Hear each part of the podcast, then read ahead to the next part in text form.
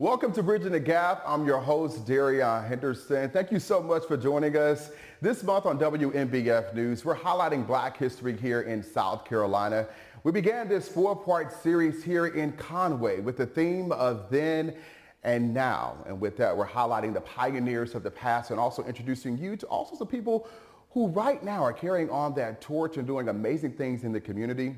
Again, we began here in Conway with Inevitable Boss, the barbershop, the cornerstone of every black community. So I had to come and check out what's going on up here. I'm joined here with the Inevitable Boss, Melvin Singleton. He is the owner, CEO, operator of Inevitable Boss here in Conway and also joined with Congresswoman Amanda Butler. She is the granddaughter of George Butler the infamous barber here in Conway who was known for some of the freshest cuts. And I want to say thank you all so much for joining me here. Uh, it's, it's going to be a pretty interesting conversation, uh, taking it from then into now and really figuring out how do we keep the black barbership, the cornerstone of the black community, while also pushing it forward and taking us to like the next generation as well.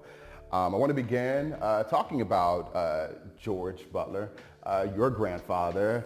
Uh, tell us a little bit about him. Well, um, the late George Butler Sr., he was a local pastor. Um, he ended up moving to Conway. He was from, his original family is from Toddville, Branchville, um, some Bucksport. And so he ended up moving into the city limits of Conway and he started a barbershop. Um, he was one of the first black barbershops in downtown Conway. Um, believe it or not, the brick and mortar building is still there. It's under another name, but the building's still there. So it's kind of good to go by and be like, oh, I know that. um, but yeah, he's, he's cut hair for years, over 30 years. Um, he had other two other gentlemen in the shop with him. One of them was Mr. Stanley, whose son is Reverend Covia Stanley, um, and they worked that barbershop for years. They had a, an amazing clientele. Um, and so he's done that most of his life. He was a pastor, and then he was also a barber. You gotta love that. And just tell us about some, uh, some of the memories you have from back then, going into the barbershop. Pretty sure it was pretty interesting. It, yes, um, it was pretty interesting um, because I remember days going to the barbershop um, and staying with my grandfather at the barbershop where my dad would drop me and my brother off. And of course, my brother would get a haircut and I'm just, you know, I'm just kind of sitting in there looking around, plundering in his stuff. And of course, he'd always be like, stop plundering, stop touching stuff. Um, but it was a fun place to be growing up, you know, um, before the PlayStations and Nintendo, I would go to my grandfather's barbershop and kind of hang out with him. So it was pretty cool. Absolutely, absolutely. And Melvin, you used to go to the barbershop too, right? Yes, I did. You used to be in there getting a little fade yeah, too, right? Man, yeah, yeah, yeah. How was it? How was it? Man, back then it was like uh, my mom would wake up in the early, early on the Saturday morning, and uh, it'd be me and my baby brother and my sister, of course, and we'll ride down Oak Street Road to go to uh, Mr. George Butler. And so we'll walk in there, man. It was like, like she said, three other guys. And um, Mr. Butler, he was on to the side. We walk in, and you see all these tall guys in there and you be like, man, what they about doing here? you know, you know, and they got chairs, and you see one guy laid back with his head up and uh, getting a little razor. Yeah, with the razor, the shaving cream. They don't do that no more. No, man. and uh, like I said, like when you small and you see a bunch of older guys in one building, they tall. It's like a little small place, and uh, the voice echo because they're laughing and joking and stuff. Is like, I mean it was amazing because at the same time you not know what's going on, but you learning what's going on. And so uh, yeah, Mr. George Butler, like he just cut our hair and uh, just give me a little fade, and um, it was amazing, man. Just laughing, didn't know what's going on, but you just just looking because like. Why he got all this white stuff on his face? And why he sharpening the razor like that? You know, and just trying to figure it out. And we know in a black barbershop, I know you were talking about being there all day, but some folks be all day with you. Right. the way to be that long, right. trying to figure it all out. When you hear Melvin talking about just being in there and being in your granddad's barbershop, what kind of goes through your mind? To be honest with you, I didn't, growing up, I didn't realize the significance of it. Um, because I knew my grandfather was a barber but that was granddaddy. You yeah. know what I mean? Um, and then looking back at it, him having one of the only black barbershops downtown Conway during that time, to me is amazing. He was a small business owner. Um, he took care of his family that way and he enjoyed what he did. Um, and so looking back at it, I think that's a great foundation of, you know, building blocks and setting that foundation for our family. Grandfather's a business owner. A lot of people can't say that, you know. Um, and then to be downtown um, during a time where there were not a lot of minority businesses in downtown Conway. So I think looking back at it, um, it's absolutely amazing. It's something to really be proud of. Mm-hmm. And when you look at it too, you know, a lot of times, you know, our parents, our grandparents, you know, they want to shield us from like the hardships and things of that nature. Did you see any of that, or how how did they even overcome those hardships? And to be honest, I never saw that um, because he had his barbershop, he owned his home, um, he owned his car, um, and so all we saw growing up was him going into the barbershop, working long hours. And I know, oh my gosh, during the summer, um, we didn't have central AC in the barbershop. We didn't, we didn't have no AC. Right, and so I remember, but them like not complaining. But mind you, I was in there as a little kid. I remember burning up. Like, oh my God, it's hot. Um, but him working long hours, and that was he had strong work ethic, and that's what was important. That that was what he instilled, I think, in all of us. Him setting that example. Absolutely, absolutely. I'm pretty sure just seeing that was simply amazing. He was essentially a boss. Yeah. A boss. he was a boss. Speaking of boss, uh, you know, it, it, it sounds like I'm pretty sure a lot of things influenced you um, starting your business. Seeing that at a young age, was that one of those things? I mean, you talked about, you know, being the only, you know, one of the only black, you know, places to go down in, in downtown Conway. Did that influence you as a child? It has because, you know, you have it, was growing up in the area where a lot of men wasn't there. And then we see those guys in that place doing those things, it comes like, wow, if that's what I'm supposed to do, if that's how uh, I'm supposed to carry myself, and when you seeing it, it kind of influences you. Be like, you know what? He may not know, but I'm gonna pick that from you. I'm gonna take that skill from you, and I'm gonna carry on. And then when you start moving forward, you be like, pick and put stuff, putting stuff together. Then you be like, okay, this feel right. Yeah. This feel right. Is that what went into now owning your own barbershop now? Because now you, you know, when I first started, yeah. for full disclosure, yeah. Melvin is also my barber, by the way. I know that came a little late, you know, but um, I know, you know, when I first started going to you, you was in another shop in Conway, just right, right up the street.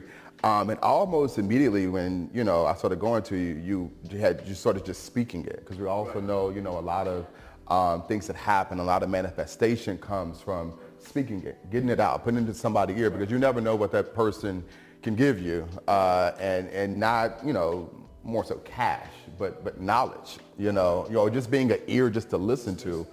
Um, did did did that go into starting your business here and, and, and get you that, that that next step of like you know what, I have an obligation to give back to my community, um, and that's what I want to do. Well, first of all, uh, I was inspired by a lot of barbers. Uh, one of them was Scotty Toomer. You know, uh, Scotty Toomer grew up in the same neighborhood I grew up in. Yeah. Michelle Johnson. Uh, then going back, as I got into barbering, you look at Mr. George, and you see how great influence he had. But nobody back then there wasn't the light shine on him. You know, and as growing up being a man, you were like, okay, this feels right. I have to do something more. I got to do something more. And coming from where we come from, you don't have those those outlets. So based on you do, when I came with barbers, like how can I be influenced to young people of coming from where I come from or just trying to make a way. And so basically it's like when I was getting this barbershop, I said, this barbershop will be, will be an outlet. I will influence whatever I got to do. I'm going I'm to do it. And it, it, it, comes as soon as you walk in the door. I remember when uh, he did move over and my first time walking in and I was like, whoa. not, I don't know what I was expecting, right. but I just wasn't expecting what I saw when it came from, you know, we talked about it before, the traditional looking barbershops to this barbershop where, you know, you have it so much more modern around here. You know, we were talking also, you know, you know, going to the black barbershop, I'm pretty sure your granddad had it too. That chart, that good old chart with the, the 20 cuts where you can be like, I want that one. Not even knowing if somebody in the barbershop can even actually do the cut, but you can pick like, I want that cut or whatever. Um, you don't see that in here, but you see a lot of symbolism of yourself. You put a lot of yourself into this, um, which was is something I really appreciate. Um, there's a lot of elephants around here, you know. and also, you know, your jersey gets well from when you used to play back in uh, Conway, back in uh, high school as well. We're going to get to that in a moment about, because uh, I'm sitting here with two great athletes that, that, that, made sure that I knew that they were great athletes in school. We're going to talk about that in a minute. But um, just talk about what went into pouring yourself when it came to not only getting the shop started, but also the look of the shop as well. Well, first I want to, like, even though you see me, you don't see me. It's, it's for the community. Like I say, you know, the elephant came apart one day, you know, like every human being has, they have their hardships. Yeah. And while I was going through my little hardship and still going through everyday life, smiling and grinning and making sure the people don't feel, or my family don't feel my impact or what I'm going through, uh, I went to sleep. And that night, after I say my prayers, you know, I prayed to the Lord and, um, and I went to sleep and I woke up in my dream, I was still dreaming, and there was an elephant just looking at me. And I was looking up. The elephant grabbed me by the tusk, and then one grabbed me by the trunk. But one of the tusks was broken off. And then it was like, I got you. Don't worry. You know, when I woke up that morning, I said, you know what? That was my spiritual animal. You know, I'm a spiritual person. That was God letting me know that no matter what I go through, it's gonna be all right. You know what I'm saying? So uh, you might see the elephants with the gold, or you might see uh, the elephant with the, the, the spiritual quotes in there. Oh, the elephant ears. you know, and for this, this painting right here is is one of Miss Wanda, Miss Wanda Gale. Uh, she worked here too as well, but her daughter drew that piece for me uh, a while back, and um, I, I just feel like elephants just it was just, it was only right. It was just only right to, you know, to place it. Yeah. Good luck, you know, peace, uh, strong, stand still, and you know, you're gonna be all right. For everybody. Not just for me though, it's for everybody. And definitely one of the most dominant uh, animals in the wild as well. So just that, that, that, that stance and how elephants even stand firm and, and everything that they do. Um, that's that's inspiring to hear. It was just more so important. Like uh, I'm a very spiritual person. Like even though, you know, what that means to me is like you know whatever you do, you know what I'm saying. Just make sure you're doing it right inside. You know what I'm saying. Despite what's going on the outside, yeah. you know you gotta let God use you. Let Him be your light. You know what I'm saying. You walk by faith and not by sight. Because if I walk by faith and walk my sight, I know it's gonna be all right. But if I get off track and stuff, then everything else is gonna fold, and you're gonna be a part of your world and your environment. That's a word. Yeah. That is a word. You know, so that's I was like I want everybody to feel like this is ours. Even though I might have the key to it, but this is yours. If you want, this is yours. It's everyone's key as well. For everybody. That's amazing. That's amazing.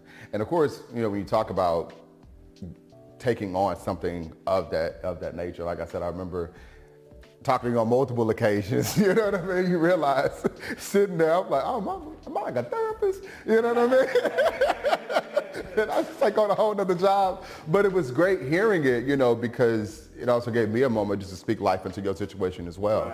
You know, with me coming out here to South Carolina, that was my first time ever moving out of Missouri from going to college, starting my job and my second job. And it was like, as you were talking, I could just hear that, you know, that, that natural fear that we all get when we're embarking on something of the unknown and not knowing what's going to be on the other side. I don't know what I don't know where I'm walking or where I'm headed to, but I know I'm headed somewhere. I could just hear that, but I also know, uh, you know, just the challenges that you face with that as well. You know, um, you, you're going to face them naturally just because it's just life. Um, what's, what's, some of the things that you did, you know, that you met that you had to be like, you know what, it's okay. I'm, I'm gonna hit this left and I'm gonna go ahead and figure it out, you know? Man, my biggest thing is you have to walk yeah.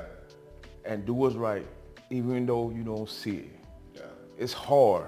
Yeah. And you don't free, don't be afraid to talk to people and ask people. But watch who you talk to, you know, and ask, you know what I mean? But most of the time, I have I ask my wife, my my fiance, yeah. which was my future wife, uh, but I ask her, and I do a lot of like, and I have some other like stuff I do, like I pray a lot, you know, my family, and I ask, and it's just like, you know, you, challenge is real.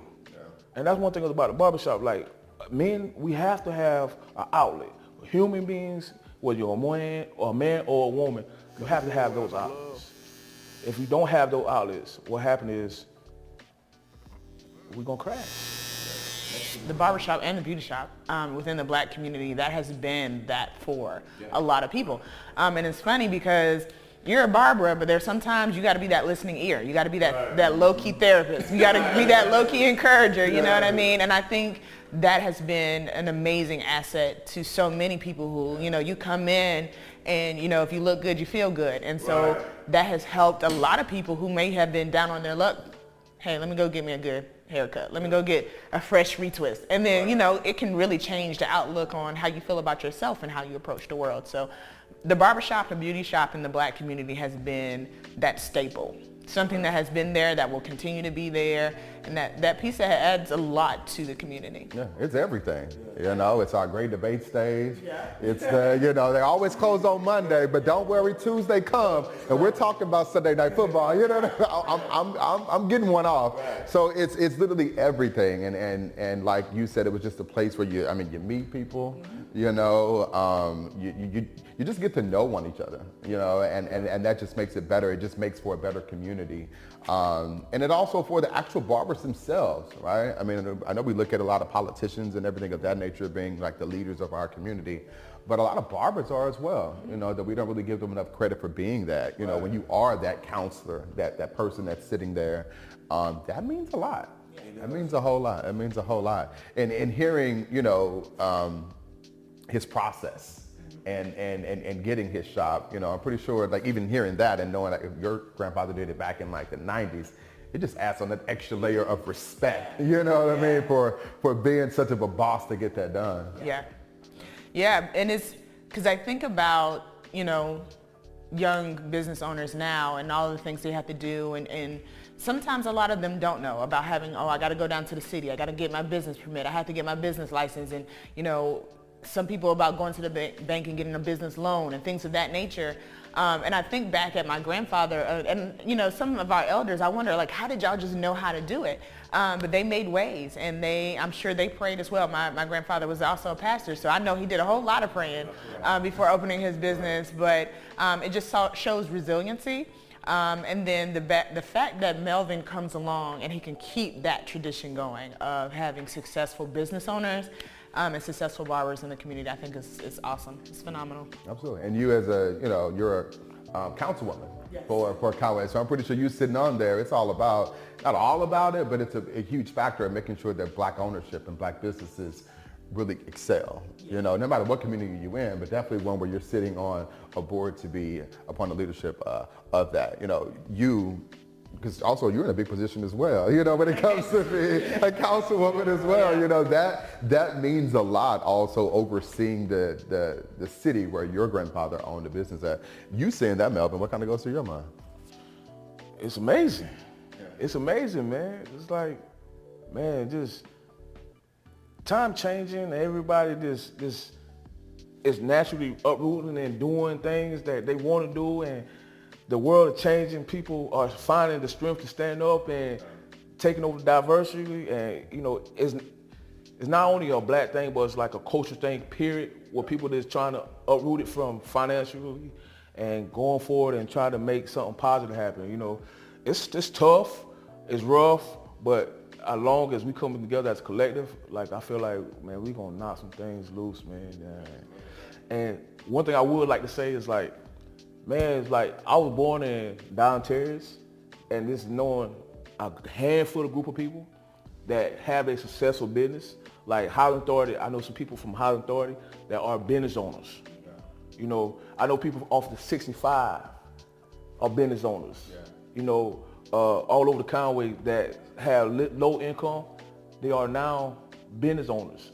So as one of them, man, I'm proud of it. You know, that's why I know the Lord is working in mysterious ways, man. Just just got to be patient, man. And whenever one thing I noticed when I stepped out, God had somebody here to help me out, and I want to give a special shout out to Chuck Jordan for the grill line game. You know, he came in my life when I really need him, and uh, I, I, just really want to say thank you, Coach.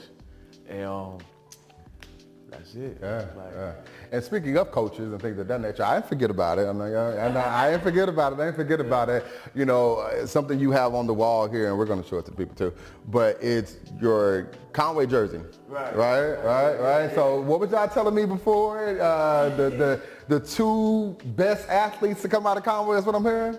Uh, we were voted. We've been voted best athlete for a while. Um, and it's, you know, I think about it because we're getting ready to have our 20th class reunion.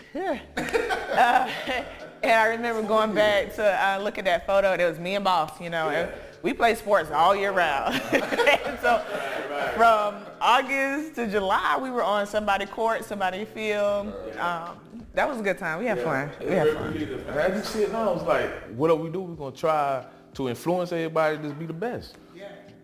Yeah. And uh, yeah, man, it's just it's dope. I think that's what we learned that competitive edge, right? You know, Right, where yeah. and the thing is, we're not competing against each other. We're just competing in our, against ourselves to be the best version of ourselves. And I think, you know, it's funny because I coach now, and one of the things I tell the girls, I can't teach you heart. You know, you got to have it. And I think even though we came from humble beginnings, you know, I think our drive in athletics and our drive in school is what kind of led us to this point. You know what I mean? If if he didn't have that drive on that football court, I don't know if he would have had that same drive in business, you know? So I think those humble beginnings kind of started growing in us, um, building that stamina, building endurance. Yes, yes. And uh, sports give you that, that teamwork, that leadership. You know, who else you can go out there and like it gonna beat you up every play, every play, every play, every play. But then if you do break through, it's rewarding. But if you don't break through, it's still rewarding because your team is up around you and you, they'll lift you and you go back to the drawing board and hopefully get back to again. I mean, I got a couple guys that I still like. We had those debated conversations, and man, it's rough, man. Still get heated like you feel back then. Ooh, man. it get, it, yes, it just, I mean, Conway football, Conway sports period, from Mayday Playday, is real. It is real. Like, that's how it was. We grew up like, just, it will never die. It will never die. Absolutely.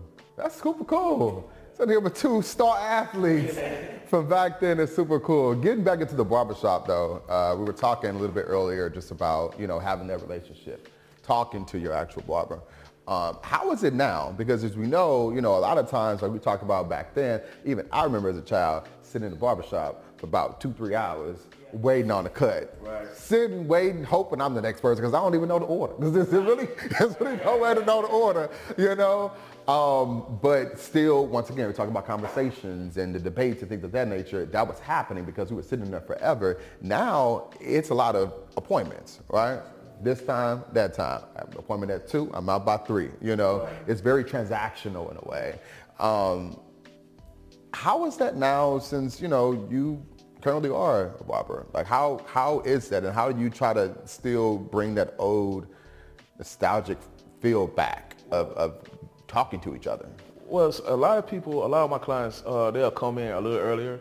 They'll come in a little earlier and hang out for a few minutes before the appointment, or and just to get that extra that extra stuff off their chest or whatever. or they'll they'll come in extra early, and after they leave, they'll probably leave a few minutes later than normal. But it's just the way things are now. You know, it's it's sadly, but that's how we have to keep it. But um, hopefully, we can open up we can do more. You know, like let's just let's come together as a meeting and this. I don't know. It just we just got to figure out in the barber community to bring that back. You know, but it's still those live conversations. You know, you know your client might sit over here, my client might sit over here. And you like for that, you know, you got 45 minutes to 30 minutes. You're gonna say what you got to say. You know, yeah. Like my son, I have a son who, you know, uh, back when Boss was at Heads Up, you know, I remember going in, my son's getting a haircut, but I go in and just having the ability to talk to the other barbers and laugh, and they pick on me because at one point I didn't, I didn't put up a Christmas tree one year, and all of them, it it was funny because we laughed, it was a good barbershop vibe, and I wasn't even there for anything, it was my son, but it's being able to go into the barbershop, have a good laugh, talk to everybody. So I think it is important that we kind of make sure that stays alive in the barbershop um, because that's that's part of it. That's part of the barbershop. How do we do that though? I know that's a hard question, but I know it's a huge, a huge side, like, you know, because how, how do we keep that there? Because it's so needed right now, you know, with, with so much going on around us, being more accessible to each other than ever before. Um, how do we, you know, still let each other know, even in the moment of, of, still letting the barbershop be that cornerstone that, listen, you need to talk to somebody, you know, I'm here for you, you know. How do, how do, how do, how, how do I know as, as a patron um, of the barbershop, you know, when I bring my son to, to get his haircuts, I think it's about being intentional because um, it's easy, it's super easy to come in for your appointment and leave. You know what I mean? And not say nothing, not speak to anybody. Um, so it's about being intentional, like to develop that relationship with your barber, um, to have a conversation, to share. You know, even like let's say, you know, my son goes to sit in boss's chair. I'm like, hey, boss, how you doing? How was your week? Y'all busy? You know, just being intentional in our conversations and actually caring about one another. Yeah, and that came up, uh, and I showed Boss the clip from a movie Soul. I don't know if you watched Soul the uh, Disney uh, oh, movie. The, the animated. The, the, yeah, yeah, yeah, and in there, there is a, a scene with uh, the main character, Jamie Foxx's main character, where he goes to the barbershop. Um, and he's, you know, talking about everything about him being in jazz and everything. And then it gets to a point where he was like, you know, well, you always loved it, you know, being an actual barber. He was like, actually not. I actually wanted to be a veterinarian, but I had a daughter, stuff happened. Barber school was cheap. I went to be a barber, and now I'm good at that, and I enjoy doing what I do. Um, and it got to the end of that scene essentially where he ended up leaving and the character asked him like, well, why you never told me that? And he was like, well, you didn't ask. Yeah. You never asked me. You didn't ask that simple, you know, you, it, it, was always about you um, and not about me. And not that that's bad because once again, you know, we're, we're used to barbers being kind of like our unofficial counselors. but I think we also need to bridge that gap, right? Right, right, Melvin? Like, you know, where we're also asking you, how are you doing? So I wasn't mad whatsoever that he was like asking me about, you know, ownership and, right. you know, things of that nature because, you know, it was creating that that that bridge, you know, and, and creating that dialogue to where now I know who's cutting my hair. I mean, he's giving me a good fade, but now I know, and maybe it's making him care a little bit more about my fade. right, right, right. But as a barber though, once that relationship is established with you and the client, for me personally, yeah. it's not just about the haircut. Yeah. Cause if I want to cut your hair, I'll cut your hair and keep it going. Yeah. But for most barbers, as I know, and like me, uh, it's more than a haircut. It's more about, like I say, in, being influenced that you have on those others that you you cutting the hair. Sometimes you can just you might stay, even though a haircut is for like 30 minutes or 40 minutes, you might spend an extra 15 minutes because you like, hey man, I want to get through with you, and I really want to know what's going on. And so, in like reversal, if a client feel like, man, you ain't talking, then what's wrong, man? You know, they will, you know, come back and give you that same energy you put out. So, so I feel like you know, it's there, but it's up to the barber to establish that with their client. You know. Absolutely. And once again, the series called, of course, Bridging the Gap. Um, how do you think uh, to, kind of, kind of wrap it up here, how do, how do you think, like, what's, what's, what's our next step? How do we continue to bridge this gap? That's that's the million dollar question. It is, um, it is. and I think dollars for it. Yeah. um, I think engaging in the dialogue, um, encouraging more um, young men to start their own business. Um, and I love the fact that at our school at ATA, um, there's a barber school where they're training other young barbers. Um, so they have their instructor, Scotty Toomer, um, and he's showing them and he's breeding that culture. Um, and then also making sure that we as a community support each other. Um, it's more than just a barbershop. Right, it's right. more than just a barbershop. Right. Um, and even though I'm a little biased because Boss is my classmate and he's my friend, yeah. but it's also making sure we support one another we encourage one another. Like you said, like it's owning your own business is not easy. Um, and so, of course, encouraging young business owners to keep going. Um, I know on behalf of the city, we have people that are there to kind of walk you through, help you get business license, kind of talk you through what you need to do. Um, and then just being supportive of one another, loving on each other, um, supporting community, because I promise you, every town, those small businesses are the heart of the town. So it, we want to encourage other small businesses to come up, you know, because I'm pretty sure Boss knows some other young people who are looking up to him um, and spending that time to invest in our future. So I think that starts with the dialogue. It starts with supporting and helping one another and setting the example. I think from stop looking at a title and start looking at people as who they are and talk to those people because if you talk to someone, you will be very surprised at what that person's trying to accomplish in life. Stop looking at people, oh, he dressed this way, so he gonna be this way. or he come from this area. Let me treat him this way. Because a lot of people know, a lot of people get mistreated because the way the situation is. You don't know who that person is. And I'm talking to the people because I was that person. You never know what I'm gonna grow up to be. You know what I'm saying? So whenever you run across somebody, treat them with the, the most uh, respect, respect, and smile and do what you can do for them. And if you can't do nothing good for them, just don't even come to them negative. Just leave them alone. Yeah.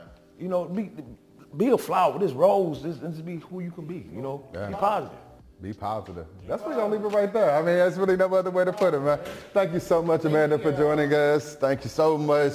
Listen, hearing about your late grandfather, George, it was just so great. Thank you so much for sharing it with us, uh, sharing the Conway community and sharing his story as well. And thank you, boss, too, you, not only for sharing your story, but for the fresh fades every week, too. Thank thank you so much for joining us. Uh, once again, you can find out and have more information on all our back history spotlights right here on WMBF. It's every Tuesday of February starting at 5 a.m. on WMBF News Today.